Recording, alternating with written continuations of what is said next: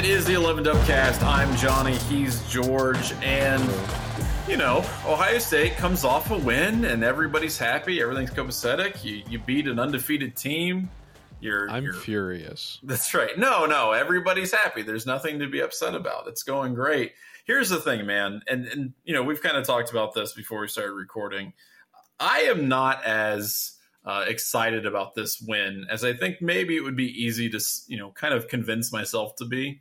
And you know I'm seeing this narrative online a lot where it's like, okay, you know everybody freaked out in the first half, and you know the naysayers don't know what they're talking about because here comes Ohio State in the second half, and they look amazing and they look great.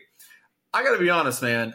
As I'm going through the game, I look at the highlights. I kind of revisited it.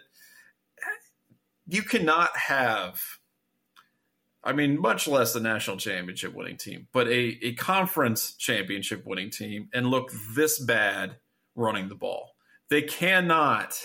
They this is not a state of affairs that, Leading in my opinion, negative after a twenty point win. That's fine, and because the truth of the matter is, is, it's not about the optics. It's not about the um, you know the expectations or anything like that. It's about the particulars about whether you're able to run the ball or not. I don't care if Ohio State wants to transform into an air raid team like they did with Dwayne Haskins, where he's throwing for 5,000 yards because they can't run the ball and that's what they have to do.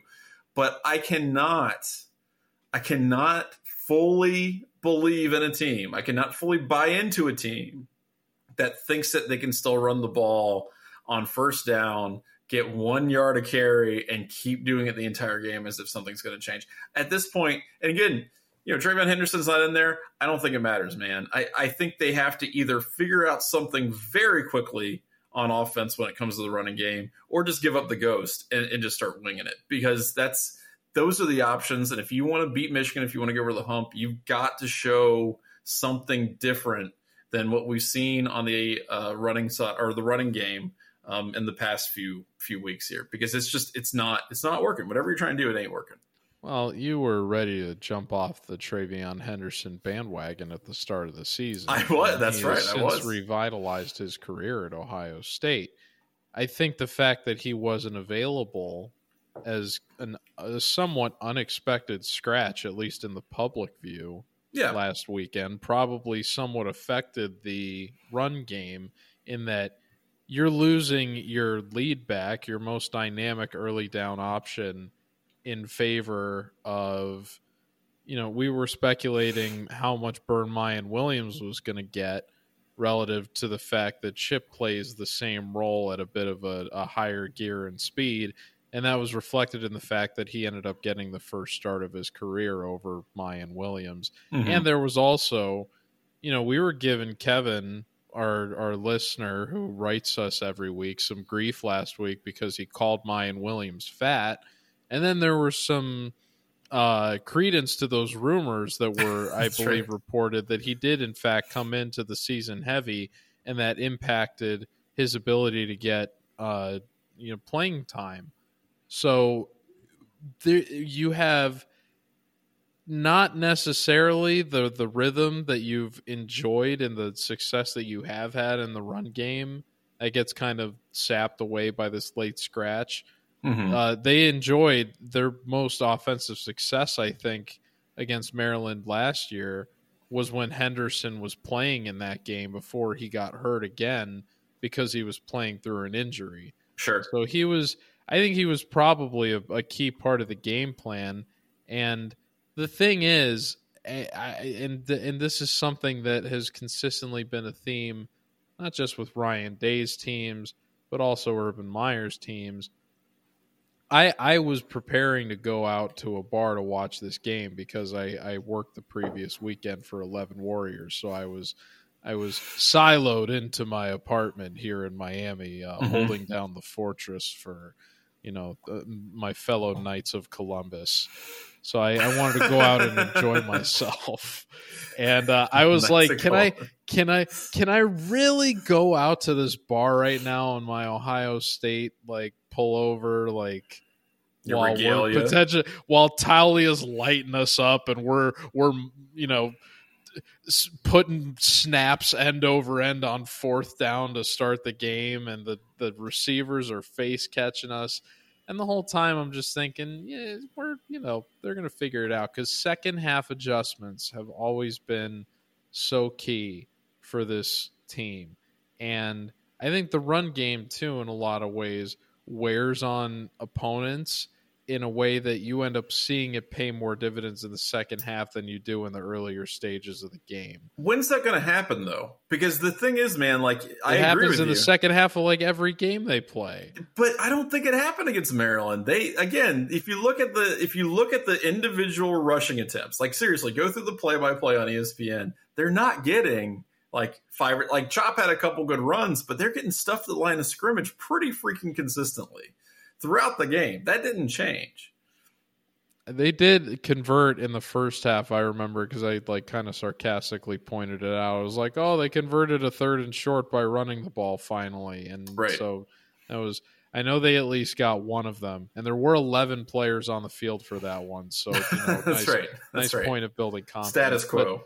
look, man, my point is they they they were never in in like finite absolute danger and they had a nightmare start to this game. I mean They did, weird, yeah. nightmarish, bad, awful start at i don't want to say all three phases.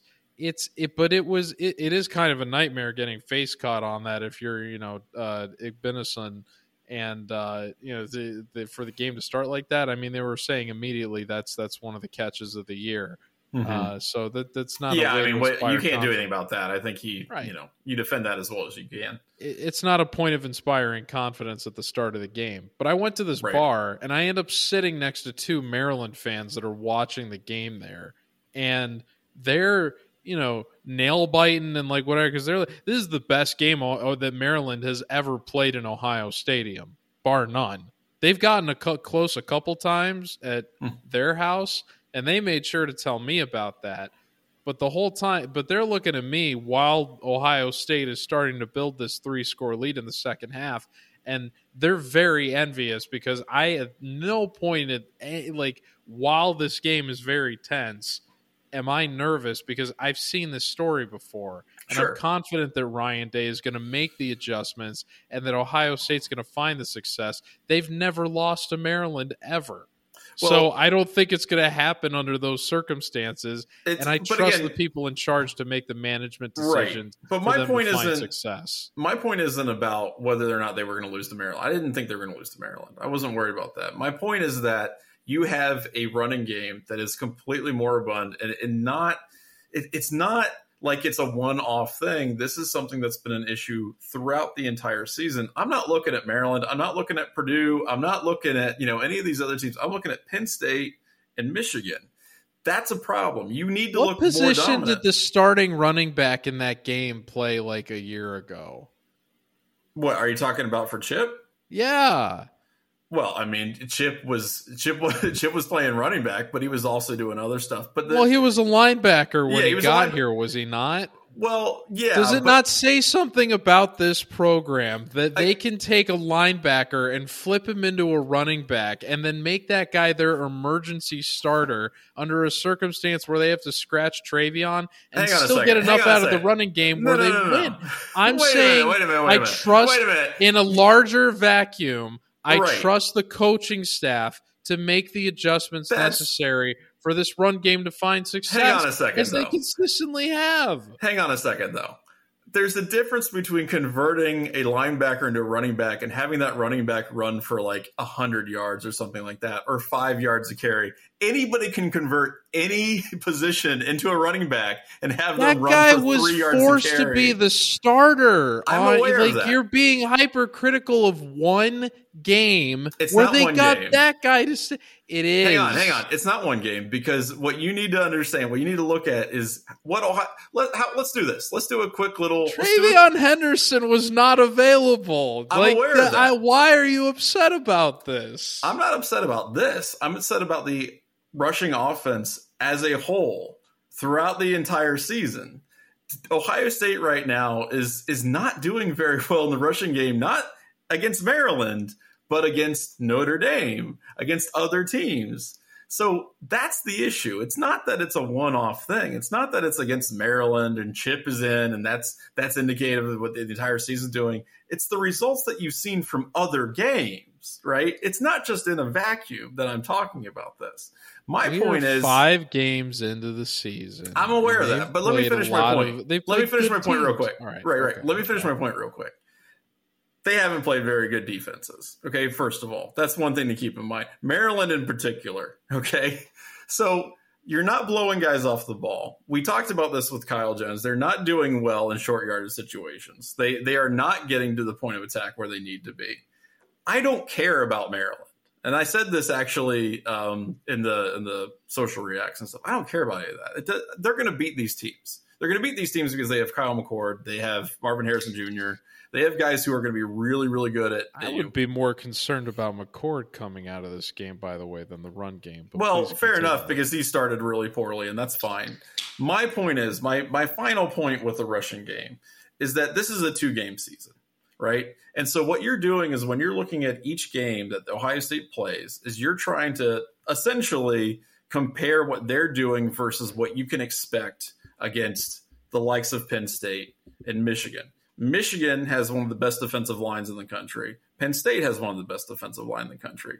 Right now, your offensive line is mediocre. That's a problem.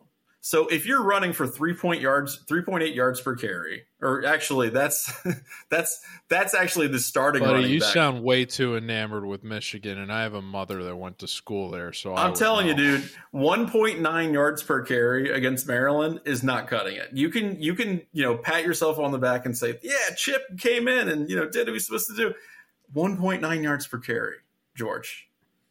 Less than two I- yards per not, carry. It's not good. I sarcastic. that. I sarcastically like put up the standard that like, listen, if you're giving me three point three, which is bad, point four is like I'm good with that because uh, if I give you the ball three times on average, you're going to get me a Sure. first down. Chop So was one- 3.8. One point nine Chip was not 3.1. 1.9 is not cutting it for me. But again, those are running backs that are accustomed to operating in different roles than what the lead back in this offense needs to produce with. And the guy that is most suited for that role was not available. And so the running backs, who I've I've sung the praise of this running back room all year.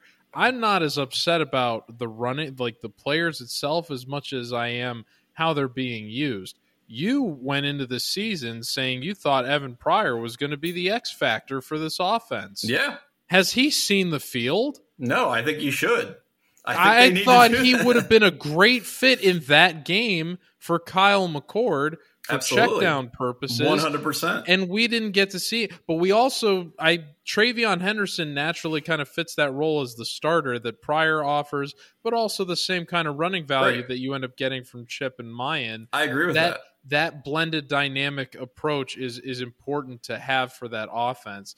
I I really enjoy the the depth that this running back room has, and I wish we would have seen more of it. And it comes more down to the coach and the personnel to deploy that than it does, I think, to the what we've necessarily seen in terms of production in the situations that they've been put in. So I, I'm, I'm making a lot of excuses, but I think that there's well, I think that the criticism, if you're going to have it for this game, there's expectations that we had for other players on this team, such as McCord. A lot of people were saying he's ready or this game is going to be the next step. And if it was a step, it was a step backwards. It felt like for most of the afternoon. So there's, I, I if you're going to come after the running game, we've been critical of the fact that this team has not been able to convert in short yardage situations, goal to con- like,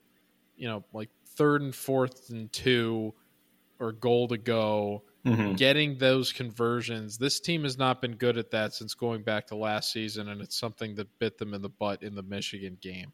They still haven't rectified that issue. We were talking with uh, Jones about that last week. We we recognize that as a problem. It didn't get rectified in this game, but Sure. To be largely more critical of the run game in a situation where the starting running back that the offense is like tailored around having as a backfield mate to McCord, that guy wasn't available. And they were still able to eke out a win with a guy that they brought in as a transfer a year ago that was playing a defensive position when he got here. I'm I'm proud of what the coaches did in that circumstance, and I'm optimistic that when they have the full skill set available, what? They'll do the right thing. That's I do fair. wish th- that they would use more of their tools though. And that's a fair point. And I do I do agree with you the fact that like it is one of those things where you have to do what you have available. I don't understand where the pride comes in. The guy ran for 3.1 yards per carry. I mean it's it's again, that's not does that you have difficult? to understand as long as Miyan Williams is bad it only makes me look good because i said master league was better than him right, and i right. would never let anyone forget it okay well fair enough and i will say i mean in all honesty um, as frustrated as i have been and i think ohio state fans in general have been with the rushing game TreVeyon Henderson did have a pretty darn game against uh, Notre Dame, right? Wasn't as you know he hasn't been consistent all throughout the year. But if you want to make the case that uh, missing that guy like completely guts the rushing attack, I think that's a fair point. I think that's it makes definitely a, it makes a significant difference. Right. I, I, wouldn't say fully guts, but it an impact certainly without yeah. question. And I think that's and I think that is a fair point. I, I do think the offensive line in general is just not lived up to what they need to do. Um, but man, we knew point... coming into this season they were very inexperienced. Oh, absolutely. So think, yeah. it, like it spe- to speak to that. Carson Hinzman, I think, has been the most undisputably impressive of the bunch. Oh, absolutely. And he had the lowest expectations given the least right. amount of experience. So right. it's there's and especially playing the position that he plays in too. Yeah, it's the um, hardest to evaluate. Right, exactly. And so, you know, I mean, two things. First of all, you get Henderson back, and if he comes out and he looks gangbusters, then you know I'm an idiot, and that's fine, and and then and they're okay. I mean, you don't need to have a dominant rushing game. Um, you just need to have a complementary rushing game, and that's fine. And that, and if they can do that, they can do that. If they can't field that, like I said, go air raid. Screw it. Do you know? Do what you need to do with Dwayne. You know, with Dave, like you did with Dwayne Haskins. Throw the ball fifty times a game. You can win that way. Uh, and remember, we were talking to Jones last week, and he said like the the when you asked him what was your favorite play of the season, it was when he just said, you know, Day just says screw it and dials up right. four verts because you right. know that's who he is. So we we haven't really need to see Day go like full him mode, mm-hmm. if you want to call it that, yet. So I think the longer Ohio State doesn't have to put that on film the better for this entire team. So I'm mm-hmm. I'm comfortable yeah. watching them kind of eke out their problems right now. That's that's going to pay dividends later in the season because we just got done with the first week of October. There's so that's much true. football to play. I will also say I had that same thought when they did that little league play with um, uh, Cade Stover, right? When he had when he when they had him line up on the right and then just kind of delayed and then go for a touchdown. I was like, that's awesome. Like that's an incredible play call. Also, he hardly got. I think that was like his only target of the afternoon. Like he yeah. hardly got like called upon at all, which was a bit surprising. Yeah, he wasn't in a ton. I mean, he had. I mean, obviously, he ended up with a decent amount of yards because of the two catches that he had, but that was basically it. Um, I just think that that's that's the kind of play that you know you're going to bust out against the likes of Penn State and Michigan, and that's that's hard to stop because Cade's such a good uh, you know pass catching tight end. Um, Marvin Marvin came out. I mean, he's I mean Jesus, like he's insane. Um, talent wise, I still think he's probably you know one of if not the best player in America. I agree with you a little bit with McCord. McCord looked. I mean, not only did he come out looking really wobbly, but I think he really got his uh, his butt saved on multiple occasions by his wide receivers, kind of bailing him out. Um, you know, again, not terrible stuff uh, from him, I don't think, but also one of those things where it's like there are growing pains to be in that um, that position that he's in, and uh, he's lucky that he's surrounded by the talent that he is. And you know, it's not say that I think he played awfully or you know he deserves to to be sit or anything like that. I mean, the guy threw for what 300? It was like 320 yards, I think, something like that. Um, but definitely some missed opportunities, some poorly thrown balls, and uh, you know, it's nice to have Marvin Harrison Jr. on your team. I guess is what I'm, I ti- would say. I'm tired of seeing them use Marv on like those little bubble screens. And those under like Yeah, I- I that doesn't hate that. that doesn't. there was one favors. catch he had eh, that was set up by like you know i know they set those like to do one and then they scheme it again and it sets up like a downfield route later in the game and they did that Right. for marv and it got him wide open and it was really cool i mean that's fine but Sure. I, we hadn't seen them use anything like that the rest of the season i don't think to this point. point and it's just been a lot of other marv underneath stuff and Mhm. i every time i see that i just think why isn't that guy like 15 yards downfield right? because he's open, Just jumping over dudes. Yeah, He's six four. His wingspan is like fifty feet. Like, what are you doing? Just get him on a safety. shadowing him anyway. Like, if, don't put him behind the line of scrimmage. Yeah. What is he doing down there? I don't Come get that. Yeah, that's I agree with that. That's silly. But when he does, you know, get free, and I love the fact they had that BS call on Xavier Johnson, you know, with the motion where he scored the first touchdown, and then they said, "Well, fine, screw you," and then they went right back to him on basically the same play, and just then immediately scored again. You're like, Jones okay, wants that ref investigated. oh my god, yeah, I, that was. They do that, on, and that's what Ryan Day was saying. They do that on every play. Every team does that on every play. There's Um, speculation he had the under because uh, he also threw the flag on the the Josh Proctor TD that Oh, that's right. negated it. Yeah. so ridiculous. Let's talk about the defense a Point little bit. shaving refs. I want to talk about the defense a little bit. As as angsty as I might be about the uh, um, about the running game and certain parts of the offense, I really like this defense. Like this is probably I you know you had the uh, the year um, where uh, oh geez he's at BC now. Why am I blanking on his on his name? The coach. Um, Loxley. no, he's at Bowling uh, or Bowling. He's at Boston College. Uh, Hafley, Jeff Hafley. Yeah. Yeah, the Jeff Hafley year at Ohio State, where they had the best defense in the country. Uh, they're just destroying people, blowing people off the ball, blah blah blah. As much as people have complained about like the defensive line not getting sacks, that's one thing that I don't care about at all. Uh, when you're seeing these kind of results in terms of locking a guy down like Tua, I mean that or Taulia, that it's not Tua, but the guy who you know heir apparent, obviously, you know his brother. Um, you, they put him in a box, and, and as as much as he did have some success, I mean, there it's not like they completely locked him down. He still threw for about 200 yards. You do two picks on the guy. Um, he only completes about half his passes for less than five yards an attempt. That was that was some sick uh, defending, and, and I got to say, man, like you know, it's it's early. It's hard to proclaim anything is fixed, but the defensive secondary, the DBs, are playing as well as I've seen in a very long time out of Ohio, out of Ohio State, and it's pretty know, awesome man. to see. Taulia had Steele Chambers literally shook on that rushing touchdown. that was that was that was unfortunate. That was very Right. unfortunate. Uh, but other than that, and, and Steele didn't have a great game. Um, but other than that, the uh, the defense as a whole has played really really well. I thought the D line was much more active. You get a couple sacks, that's fun. But overall, I mean, guys like Proctor coming in and just looking badass. Uh, Lathan Ransom, who, a guy who's just gotten enormous amounts of crap, I think played really well.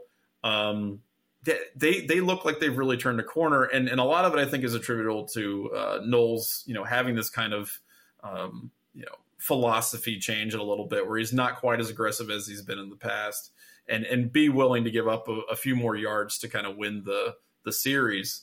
Um, but I thought they looked great, and I think they've looked great pretty much the entire season. So I'm I'm really confident in that side of the team. I saw some things that are going to give me a little bit of concern relative to when they play McCarthy, like that uh, one Like contain on that, on Scrabble or Scramble. well scrambles that and one stuff. arm tackle that Eichenberg missed Yeah. on Tagovailoa was Yeah. absolutely devastating, and I can just see like that's going to happen against McCarthy because he's a, a slippery bastard, and it'll Yeah. just inevitably go down like that. I can see Chambers getting juked in the same way too, in a way that like oh McCarthy just gets away and then runs out of bounds to avoid any contact on the play whatsoever and gives up like two yards. But it's like oh I got away again, the defense Right. can't touch me, and that psychologically just drives you crazy if you're Mhm.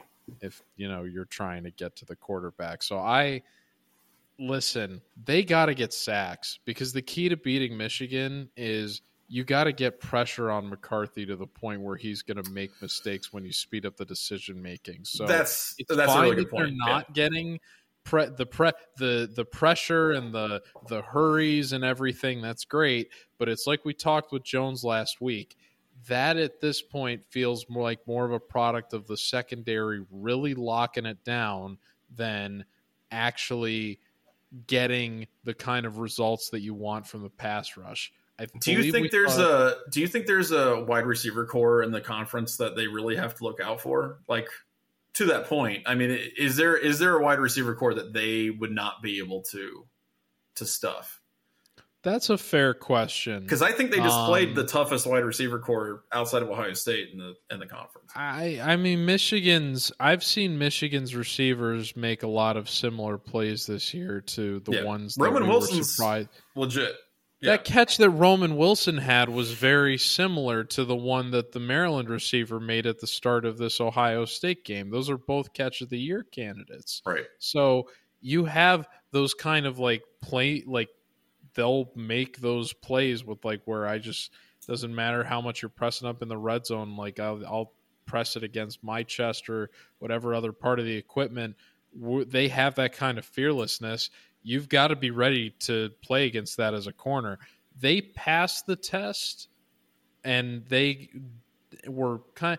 They, I mean, they were playing from behind, but you know they really did it to themselves at, at you know a variety of different phases of the field you would ideally hope that kind of start is not going to happen in the Michigan game but if they do find themselves in a situation where they have to play from behind against a talented receiver core again I think this is an encouraging result for them to come off of given it's like oh these guys have made plays on us that have led to the lead here but we don't have to let that discourage us. We can find a way to bounce back because you know we did it against you know those turtles back in Right. October. Right. No, I mean, this turtles. Um, no, yeah, I, I'm kind of with you on that. I, I think that that's something to be thinking about. Um, and you know, it's easy to forget. I mean, we talk, you know, Michigan, Michigan, Michigan. Um, you got Purdue, and then right after that, you gotta you gotta play Penn State. And so Penn State is really, I mean, that's the team on the horizon here that you gotta you gotta pay really close attention to. You gotta go to Camp Randall after that. Wisconsin, you know, may not be a great team, How but come still, Penn State always gets night games and we always get stuck with noon? Yeah, that's why. dumb. Why do they never make them play? And you know at what? They did- anymore. they they did it when they did the blackout and it was sick it was awesome that that was the same year that michigan did the uh the ridiculous you know he has trouble with the snap and and lost to uh to michigan state in the most hilarious possible loss in michigan history. Um and that was awesome. And i totally agree with you. I don't know why they didn't just like try to flip the script on penn My state. my freshman year when they went twelve and zero, I I remember like I was sitting with all my friends in our our ticket block, and I remember looking at my friend and I said, "We're we're gonna score fifty on them tonight. It's so easy. Like I know it." And he's like, "No way, no way." He was just like you and everyone. He's like Penn State, so good. No way. That this is the year they went twelve and zero, and they Right. won the game sixty three to ten. And I just and that was a night game, and I remember thinking Penn State's going to come in here. They can't handle this nighttime environment. They're so used to their their cozy, snug whiteout at night. They don't ever Right. have to deal with those hazardous road environments. Said the moment the script flips and they have to deal with that scarlet out, it's over for them. Sixty three to ten, but they don't make them play in those circumstances anymore. But they always make Ohio State play in a nighttime whiteout. Yeah. always. yeah It's never a daytime. yeah that's stupid i think that's dumb they definitely need to make sure that like penn state should be uncomfortable on the road at fair. Ohio Stadium. No, it's not fair. It's stupid. Um, and especially when you're like, okay, well, what's what's Ohio State's night game? And they're like, oh, well, it's going to be the Rutgers or something. And you're like, what? Like, why? I don't know. Anyway, that's a that's a very It's fair a point. late night date with Schiano. Who doesn't love that's that? right. That's right. Um, as long as you're not on a bike. Uh, so. uh, um. Anyway, look, hey, I'm not. I, I don't want to come off as super negative because I did enjoy the the the way that they were able to fight back and turn around and, and stick with it. And I do think mentally this is an incredibly tough team. They're they're you know they'll get down. You didn't see any kind of panic. They didn't you know like oh god we just got to start throwing bombs or something like that. McCord had a really bad start to the game, shook it off. Uh, that's the kind of resiliency that you want to see, I think, at a team, especially in key positions where you really you know you don't have experienced starters and so i i appreciated that i think there are definitely some guys that um you know mccord can rely on in situations like that i mean Cade Stover like i said only had two catches but they were big catches uh, Marvin Harrison having 160 freaking yards, whatever, on a gimpy leg, apparently. Let me uh, ask you this: Are you less confident now coming out of the bye? Because I am. You mean so? Do you mean like less confident coming out of the bye than after? this Notre is Dame not. game? This is not how you want to see a team emerge from a bye week. No, And no, For that it- reason, I am less Well- confident than I was after the Notre Dame game. Right, and I think you know the the idea was is that you have this big emotional one against Notre Dame, and then you get the extra week, and you kind of get yourself right. You you know put your head back on straight mentally. You get some injuries taken care of, and then you, come, out. home.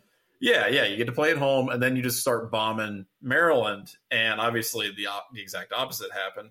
Um, so no, that's not that's not a confidence builder. I want to see. I mean, I know none of these guys on the team care about this the way fans do, but I want to see Ohio State punch Purdue in the mouth and West Lafayette. like that is that is I- That's I, would like that's see that. Yeah, that's an ask from Johnny Ginter to the team. It's not that I think it really like they're. gonna I think they're going to beat Purdue. They're a much better team than Purdue. But just for my personal psychic Well, TreVeyon Henderson listens to everything you say, so I'm That's sure right. Well, I hope he's pissed. I hope he comes out. that's right. I hope he comes out and he just like busts them for 200 yards or something. But for my my you know psychic well being, I need Ohio State to destroy Purdue and West Lafayette. I just need that. I need those demons to be exercised. So um, we'll see how it goes. I you know I'm confident that Ohio State's going to win, and I, I do think it's one of those things where you have to like you don't have to make a statement. You just have to set a tone, and it'll be interesting to see how they uh, they do that here uh, in the next week. So we'll talk about that, and we'll also talk about our favorite segment on the show, Ask Us Anything. But before we do, we want to remind you that we are sponsored by One Medical. Here's One Medical. The best defense is a good offense, and that goes for your health too. That's why One Medical, the modern doctor's office, is changing the playbook for primary care. With four CBUS locations and 24 7 virtual care, One Medical helps Buckeye stay healthy. And the relationship with OSU's Wexner Medical Center makes it easy to get access to specialists. To get your 30-day free trial, visit onemedical.com and use the code TRY1MCOL. That's T R Y, the number 1 M C O L.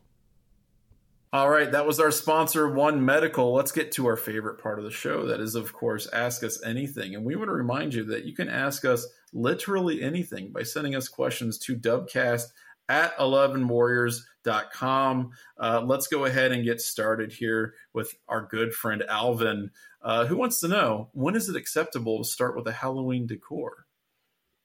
Oh, October first. Yeah, yeah, straight up. Like I think any major holiday, a month before, maybe not much before that. All right, I'm I'm not saying you're out here like you know on on uh, you know mid November. September thirtieth is a little on the nose. yeah, it's a little, that's right. It's a little on the nose, but I agree. October first, if you want to put out your Halloween stuff, I think that's fine. Now, I, I, October is like synonymous with Halloween, so Exactly. I, absolutely the entire no month problem. is like a celebration leading up to Halloween. Like it's the whole point. So let me add, along the same line. Does it bother you when you start seeing Christmas advertisements right after Thanksgiving? Like It bothers me when I see November Christmas advertisements. It bothers me when I see Christmas advertisements in like November first. You know what I mean? Like they're starting to do it earlier and earlier this like Really? every year. Yeah, I see them up here Yeah. all the time. Yeah, they. I even saw I saw a John Legend uh, commercial yesterday about Christmas, and Yeah, it was you're like in the Ohio market. It's That's it's what I'm saying. for you. that's right, and they, it was all about like, well, it's a little early, but hee. And I'm like, come on, man, like let's in, let's at least enjoy Halloween. It's a little early, but bye, bye, bye. yeah, right. Um, so yeah, I I don't know. I, I want to see. I want you get a month buffer, and anything beyond that, I am not super down. Christmas. The thing about Christmas is like, as an educator, right, for so many years, you don't really feel like it's Christmas until like school's out, essentially. You know what I mean? Like it's hard to really get invested in anything because you're just so busy dealing with kids Yeah. and all the other stuff. So I'm not like one of those guys that like gets super amped in the lead up to the Christmas season because there's just too much stuff going on for me. Um, you know, even as somebody who, you know, I'm, I'm in a library doing like youth service and stuff, but like, uh, it's just it's it's hard to get in that spirit. But with Halloween, it's different because it feels like you know the seasons are changing and there's pumpkins everywhere, and you're like, okay, now I'm like fully invested. I'm in it, and they you know there's decorations and all that kind of stuff. Um, so Halloween is one that I really like to savor for the month, but you know, not much more than that. When is the latest acceptable time to take down your Halloween decorations? Right before your Christmas decorations go up, that's leave them up as long as you want, man. Like, and pumpkins don't go out of style as long as they aren't rotted or Not eaten in by November. deer. Oh Yeah. my god. In 2015, no, 15, 14, the year they won the national championship, the night they beat Michigan State, hmm uh, my friends and I, we were such goons. We went all the way down fourth and then back up. Well, no, we went all the way down Summit and then back up fourth. And it was, it- we literally did this because it was after Halloween at this point, And it was like, you should not have your pumpkins out anymore. And we just, we, we, like tossed every pumpkin into the street into Summit and Fourth that we Wow. saw we were just terrorists. It was it I was was, so say, awful, that's- so that's destructive. awful. But you know what? I- I you don't know gotta that there's a take, statute of you gotta, no, on that. You gotta you gotta take those those expired vegetables off of your porch. they're, they're, it is November. They're at it is squash season. Get the pumpkins out of here. If it can't be in a cornucopia, I don't want to see it. Pumpkins can be in a cornucopia. You can put a Absolutely not. They should be in a pie. Well, I mean, yeah, you're not going to eat it raw, but still, I think you can put it in the if nice. that pumpkin isn't already being pureed or whatever you do to get put it in the oven, no, it's going Actually, into the street. Especially if we, especially if JT Barrett just threw like three touchdowns on Michigan State's head in East Lansing. We were Fair we were going off. We couldn't be stopped. You know what? I that should be like a, a nice post Halloween tradition where everybody gets their pumpkins and you just grind that sucker down into pie and you're like, all right, Thanksgiving season, let's go, let's roll. For Um, the threat of drunk Ohio State That's fans right. That's right. George will come to your house and destroy your decorations, your holiday I, decorations. I, I had partners. your your small child who worked for hours on their on their jack o' lantern and wanted to take a picture with it the next day. Your kid's jack o' lantern That's right. sucks. That's right. In It's in November. street. in November. It's in the street. Um, should have taken those pictures earlier. Uh, this is all right. This question's from Kevin. Uh, all right. So after beating Notre Dame, the college football playoff is a real possibility. Is there any condition in your minds where Ohio State wins all of its football games, uh, lose to Michigan, and then gets into the playoffs? Yeah, It's the It same happened. thing that happened, happened. last year. right. It happened.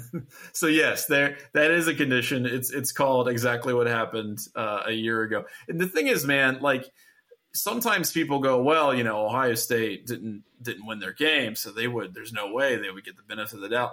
Uh, all these guys care about are ratings. They they don't really care. And Ohio State plays literally anybody and gets the most, you know, the highest rated game on any given Saturday.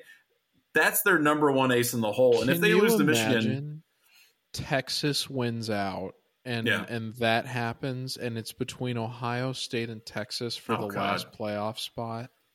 that would be well. Then they just give it to and Alabama. based on what you're saying, they would no, they would give it to the other would they not give it to the other Big 10 team for the potential Ohio's cuz in the Michigan's probably number 1 under those circumstances. yeah, you make be. Ohio State for it, you trigger the instant rematch. right. Do you? I don't know if they pull the trigger on that. That's an interesting question. I don't. Well, they had the You opportunity. think Texas to. is the big enough national audience that they could like box Ohio State out, even though they've traditionally said Big Twelve, you are not welcome here. Texas would be. I don't know that anybody else would be. Texas would be. Um, at this point, I think it's hard to tell because let's say you get Oklahoma, right? Let's say Oklahoma decides to run the table, and then you've got that situation on your hands. Like, and it's not the same kind of brand, but still, you know, a blue blood. Um, I don't know. I mean, I think Ohio State, if they beat Penn State, and let's say they beat Penn State really convincingly, and then they go on a tear, and then maybe they lose to Michigan close, they still have an interesting argument. I, I, think a lot of it still depends on what the rest of the you know the country is doing and, and, where everybody else is at, and you know what you know most recent losses, blah blah blah, all that kind of stuff. Um, I don't know. I mean, if you let's say you okay, let's use USC as an example, right? USC gets to the end of the year, right, and they're they let's say they're uh, let's say they're they're they lost the game but otherwise, you know, they're still in it. Let's say they lose like in the next like you know week or two or something like that. Um, who are they playing next week? By the way, USC. I don't know, um, but I'm I don't even care. I automatically agree with your point that recency bias in terms of the yeah, and that's what I'm getting at. So crucial. That's exactly and what I'm getting at. USC, if they lose now, I think would be in a better and win out would be in a better position to get in than if Ohio State were to lose to Michigan and then be like, please. That's how I feel. So okay, so USC I, plays Notre Dame, right? They play Notre Dame yeah. at Notre Dame. If they lose that game, but then they go ahead and beat Utah, Washington, and Oregon, and UCLA, then I, I think, think, they're, they're in over Ohio Washington. State. I don't think they are either, and I don't think they're going to beat Oregon for that matter. Um, because then we got to worry about Washington as a playoff contender. no, but you do, or Oregon. I mean, that's yeah, it, it's just really interesting, and I do think recency bias, and I think in part because you have so many big marquee games and kind of unexpected places, like to use Washington as an example at the end of the season. Um, I think that changes the calculus a lot. So that'll be interesting to see how that plays out. For sure. Um, yeah, but yeah, I don't know. I mean, you know, stranger things have happened, and as you saw, Ohio State got in the playoff last year, so you know anything can happen. So that's ask us anything. Thank you for sending those questions in. We'll continue to answer them. Uh, let's go ahead and talk a little bit about the national scene here. This is a really we alluded to it obviously uh, with uh, with Texas there. Texas getting skunked. Um, I'm never sad to t- see Texas lose. I don't really love Oklahoma being happy, but uh, horns down all the way. They are one of the most pompous, um, self-important uh, fan bases in college football. Playing football. the world's smallest violin for Quinn. Quinn Ewers, yeah, exactly. The memory I mean, of his mullet. well, and not only that, I mean, the guy came out and he threw for like 350 yards, but he also threw two interceptions. Uh, Gabriel for Oklahoma engineers this, you know, amazing drive at the end of the game and really is just the hero of that game, obviously, and, and just an unbelievable fashion. It was a great game, an incredible game, but just one of those where Texas, you know, it kind of validated a lot of the doubts I think people had about that team. Um, and I don't know, I, they could come back, they could come out and you know say, you know what, we're still really great. We still got Quinn Ewers, all that stuff, but they have a long struggle for relevancy. I think against um, the rest of the teams in the in the college football world who are going to be able to establish their bona fides, um, you know, as the season goes on.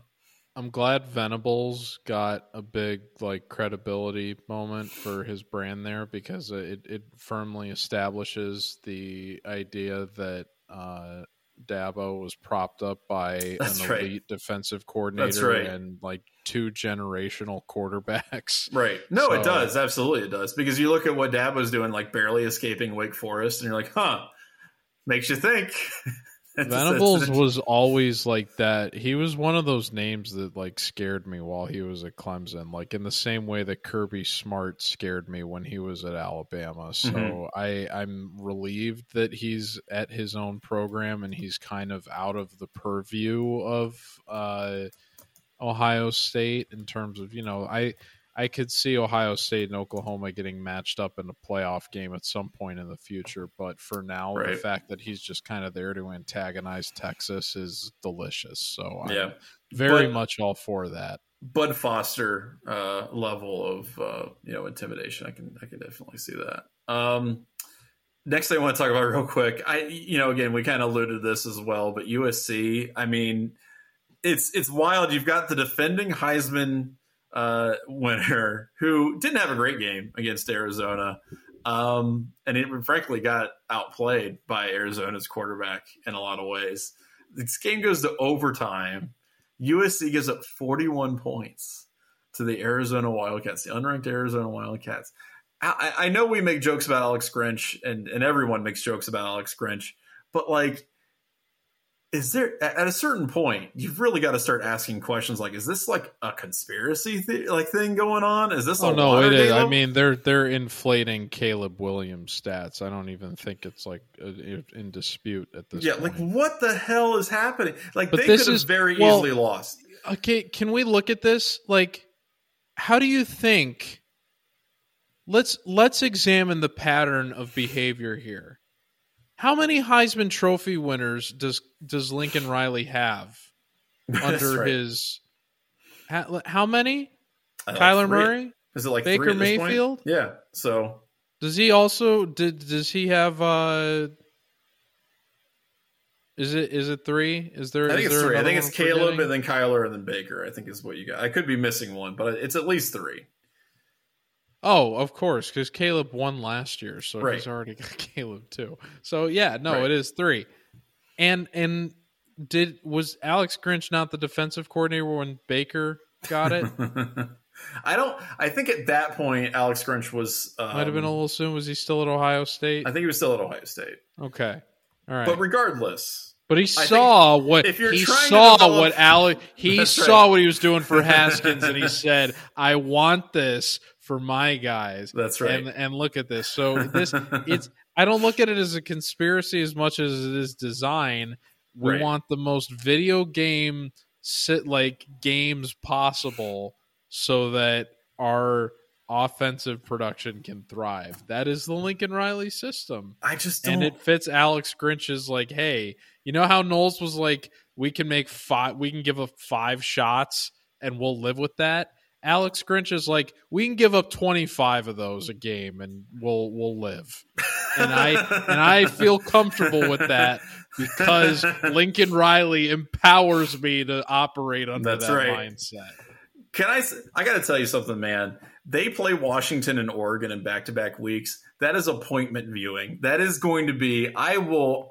I, Oh, I'm going to make sure I watch every single second of both of those games because that is going to be hilarity. Like again, I say this all the time. My rooting interests in college football are a Ohio State and then b whatever's funniest. And that is going that those two games are going to be the funniest two games that I think are going to be played the entire season by any team. That is going to be so hilarious to watch, and I cannot wait for it. So going to be I so those Maryland fans I met at the bar, I ended up like watch. I, I, I went back to like they were roommates, and I went back to their apartment, and it turned out they were UFC fans. So I ended up oh, watching Oh, the go. whole UFC card with them after the Maryland Ohio State game ended. And when I was leaving at like ten o'clock, I came home and I was ordering a pizza on the way home to get delivered to my place. And I got home and I had been drinking all day and I just kind of passed out and which is, you know, classic. And then I wake up at like 5 a.m. and I'm like, oh my God, there's going to be a, pit, a pizza sitting at my door. So I completely missed the USC Arizona game. I woke Oh, up at like five in the morning. I'm completely, I'm hungover, discombobulated. I'm like, oh my God, there's a pizza at my doorstep. USC went to triple overtime. I have no idea what has happened. So I, like, like- wake up in and- an alternate dimension. this the, well, this is the best part. And then I open the pizza box, and one of my neighbors like took three of the pieces of pizza out of the thing, and I was like, I can't even be mad at that. no, you It's can't. no, you it can't. needed to be used. Like right. I'm very, very proud. It wasn't like- going to be. Yeah, it. More power to that guy, and I'm but glad I he made need that I need to be on my game for those future USC match. I Yes. can't sleep through those because I'm going to miss great football and even better pizza. That's right. Not good defense though. No, and, and by the way, speaking of hilarity, uh, I think we would be remiss if we didn't talk about uh, uh, Mario Cristobal um, uh, just I oh, mean, that wasn't a, that wasn't something cool that happened in Miami this weekend. That's right. And you know what? It's not just that he lost the game because he refused to take a knee, right? I mean, that's that is itself funny. But I linked to you in the in the notes before this uh, podcast uh, this this tweet from Dan Wolken, who pointed out Oh, it's yeah. not just it's not just that he screwed it up against uh, in this game, right? It- you know. This weekend, he just doesn't ever take the knee. So against Miami, Ohio, they could have, you know, Very beta behavior, kneeing it out, Right. Yeah. No. I gonna ref- win. no. No. I'm a man. It's 23 not seconds left in turning the the, fourth. ball over. That's right. We're up by 41 points, and I am going to run the ball. Like, what the hell are you doing? So I guess this is just super on brand um, for uh, for Miami to do this, and then of course. Inexplicably, it, it complete. Well, not explicably. It, it's very easy to explain. It bit him in the butt because they fumbled the ball. I, I lost the try I, game. like I tried to look at it as like yeah it's I tried to laugh at it like a lot of other people did but then when I saw the video of the defensive player on Miami that transferred from I think UCF and he was I he I don't think he was actively crying but it at least looked like he was in tears and he Oh, was I just kind mean, of shaking his head and he said what the f are he said what the f are we doing like right. you talk about coaches not putting players in the position to succeed like how Yeah. much do you sabotage the work of people like that just because you're committed to this we're not going to take a knee Right. every right. snap is important That's it right. matters everything is a rep to get better at university of miami and when right. we don't we're going to lose the game when we could have just won That's right. Against Georgia Tech, ridiculous. It Yeah. defies description. Yeah, it's really stupid. And, you know, the thing about it is that Miami, this was a team that to that point had been undefeated, top 25 team. Okay, getting something going and then you you blow it on possibly the dumbest thing you could have done. And that's it's and not we, just and we don't like we're not privy to like ACC politics as Big Ten Right, right, fans, right. but Georgia Tech is a meme school in that conference. Oh, sure. to yeah. lose to Georgia Tech in football is like they you're that's kind of embarrassing. Like you're not a, you're It's not like going to the losing to championship if you lose to Georgia Tech. That's Yeah. a good comparison. No, it is. It's it's like losing to Rutgers or North. I Northwestern. say more. Purdue, but Rutgers is funnier. Yeah, well, that's right. um, yeah, it, it just blows my mind, and it's one of the most ridiculous things I think you'll see all year. I, I do want to mention, and I said this earlier. I, I I know you may not be totally sold on Michigan, um, but they just completely clobbered Minnesota. I do think there are mitigating factors. Minnesota's uh, running back uh, Darius Taylor, who my favorite stat that I kind of looked up when it came to this, Darius Taylor. Um, uh, after the first four weeks of the season, uh, was the um, leading rusher in the Big Ten, right? By a pretty decent margin. He has missed the last two games with injury, and he is now the leading rusher in the Big Ten. Uh, this is after only getting one carry in the first game. So his production through three games is still good enough to make him the leading rusher in the Big Ten by like 80 yards. So when we talk about, you know, we talked about earlier, and I think you made a good point where it's like, okay, if you got a guy like TreVeyon Henderson, he's out of the game, that changes what you have to do on offense. I was going to say, are you cutting Minnesota some slack, but not Ohio State? Yes, because Ohio State is much better than Minnesota. But I got to tell you something. I will preface all of what I'm about to say about Michigan with the idea that Minnesota had no offensive identity. Well, I mean, that was it. That's the dude. If he's gone, they're done. However, I will also say that if you watch that game, Michigan on both sides of the ball, particularly the offensive line, where they look way improved, um, and then on defensive line, were just straight up just eliminating guys. And they, anytime they needed something, they got it. Like if Roman, they're like, you know what, this is third and 15. Roman Wilson needs to go out there and catch 20. They got it. They got it. Everything they wanted, they got. And my only caveat with the way Michigan looked was that it is still an offense very much reliant on Blake Corum being awesome. If he gets injured or regresses or something like that, I don't know that JJ McCarthy can carry that entire team by himself. We've see, kind of seen what it happens uh, when he tries to do that, when he gets you know a little bit in distress.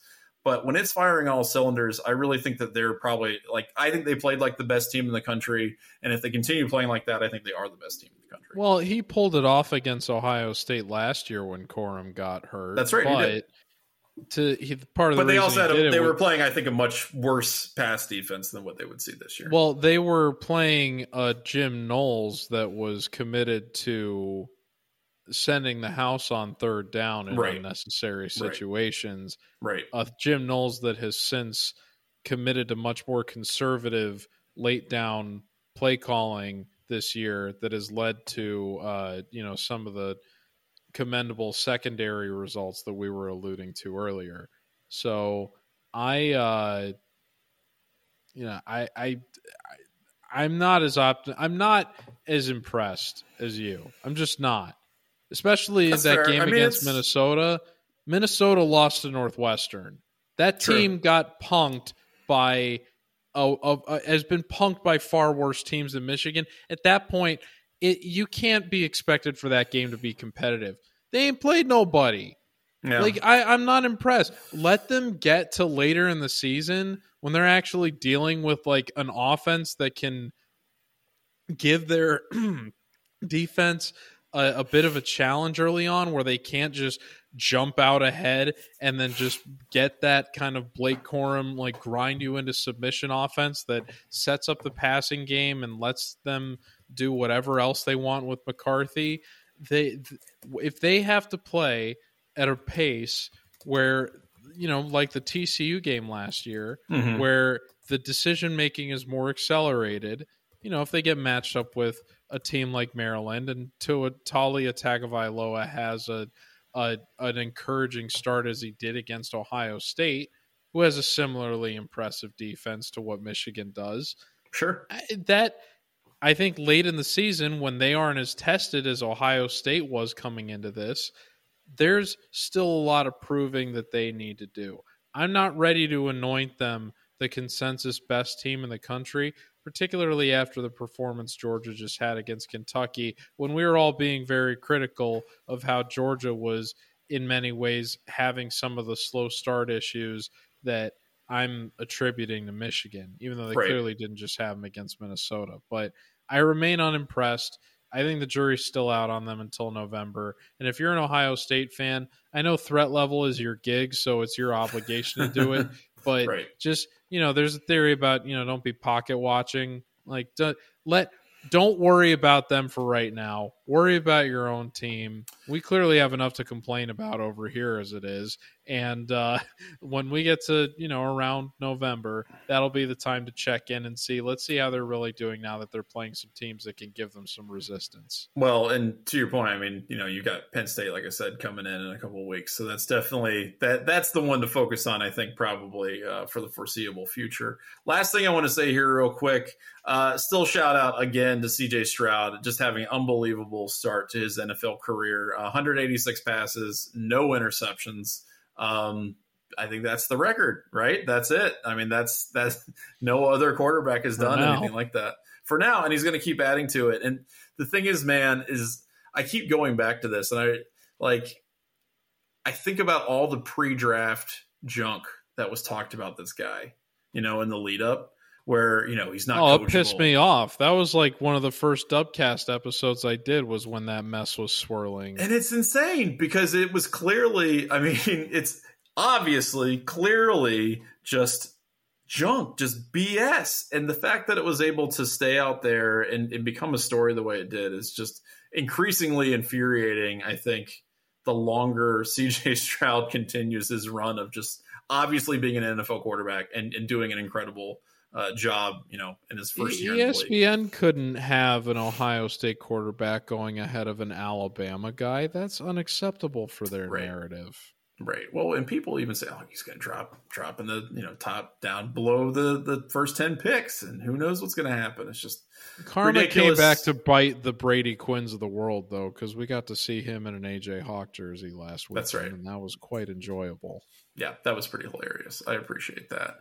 Uh, finally, and I think we would be remiss if we did not mention this, and especially you know I know that you, George, I think probably have some feelings on it. But R.I.P. Dick Butkus, the legendary, uh, one of the greatest icons in, in football history. One of the funniest um, people, old people on Twitter yes, ever. Yes, and I'm so glad you mentioned that. And people need to go back and like look at his account. His Twitter's still up. You need to go back. That dude was freaking hilarious. And he turned it over in his like you know twilight years, but yeah. I, for I think a little bit. But I mean, some of the ways that he used to just clap back at fans, I mean, he would yeah. not care at all. He was he's great. Same same energy on the field. He carried it online throughout his whole life. Obviously, yep. Bears icon. That franchise has seen much better days, uh, but it was very very nice to at least see them get a win on Thursday night football. The uh, the the day of uh, and it was announced that Butkus had passed. Uh, I right. thought it was funny watching the Redskins kicker miss a field goal late in that game. All I could think was Mr. Butkus was uh, pushing that wide right. Uh, That's right. A little bit of his help. So rest in go. peace to the Bears icon and uh, better times ahead for Mr. Fields, I hope. But he's and had a yeah, nice start well, to the season himself in some ways. I'll tell you what, man. He's eight, second in the league in touchdown passes right now. Actually, he threw four, he threw four touchdowns in consecutive games. like he's thrown for. I'm looking at the stats. It's like he's thrown for like 600 yards in his past two games. So I don't know. Something happened, and uh, you know, you they're believe... talking about the Bears moving on to Caleb Williams. Like, why yeah, would you it. have this guy? He's good. Yeah. Get him some help. That's right. Um, yeah, they got the first one of the season. Uh, R.I.P. Dick Butkus, one of the coolest, most entertaining uh, football players and human beings in football history. And uh, yeah, you know what? More, more like that, please. Uh, he was he was an awesome dude. So that's more Dubcast. Dick Butkus's. That's right. Uh, so that's it for the Dubcast this week. Uh, we will be back next week to break down Purdue, hopefully, I can uh, you know shed some of my personal demons uh, watching you know Ohio State, or at least you know by proxy. I mean, in theory, I'll watch the game. Um, uh, you know, destroy them in West Lafayette. I would appreciate that very. Much. I'm going to a wedding on Friday the 13th, the day before this game. I have like can't get any better. Bad vibes all over the place. I'm terrified of at Purdue the day after that. Like this is uh, you know I believe. I believe. Jinx aren't. I'm gonna. I'm gonna go ahead and be on record. Yeah, maybe that. it'll be like a double negative situation. That's right. To make a positive. That's right. That's right. It cancels each other out, and everything will be fine. and Ohio State won by 50, and TreVeyon Henderson will rush for 200 yards, and it'll be awesome. And I'll just shut up and uh, you know, I'll let the other people talk because uh, that's what I want. I really, really, really, really because you're in a that. library. Yeah, that's right. And you have to that's be right. quiet. That's right. Yeah, that's right. Uh, I am working. Um, all right, so that's the Dubcast for this week. We'll see you next week. Uh, until then, I'm Johnny. I'm George. See you then. Take care, folks.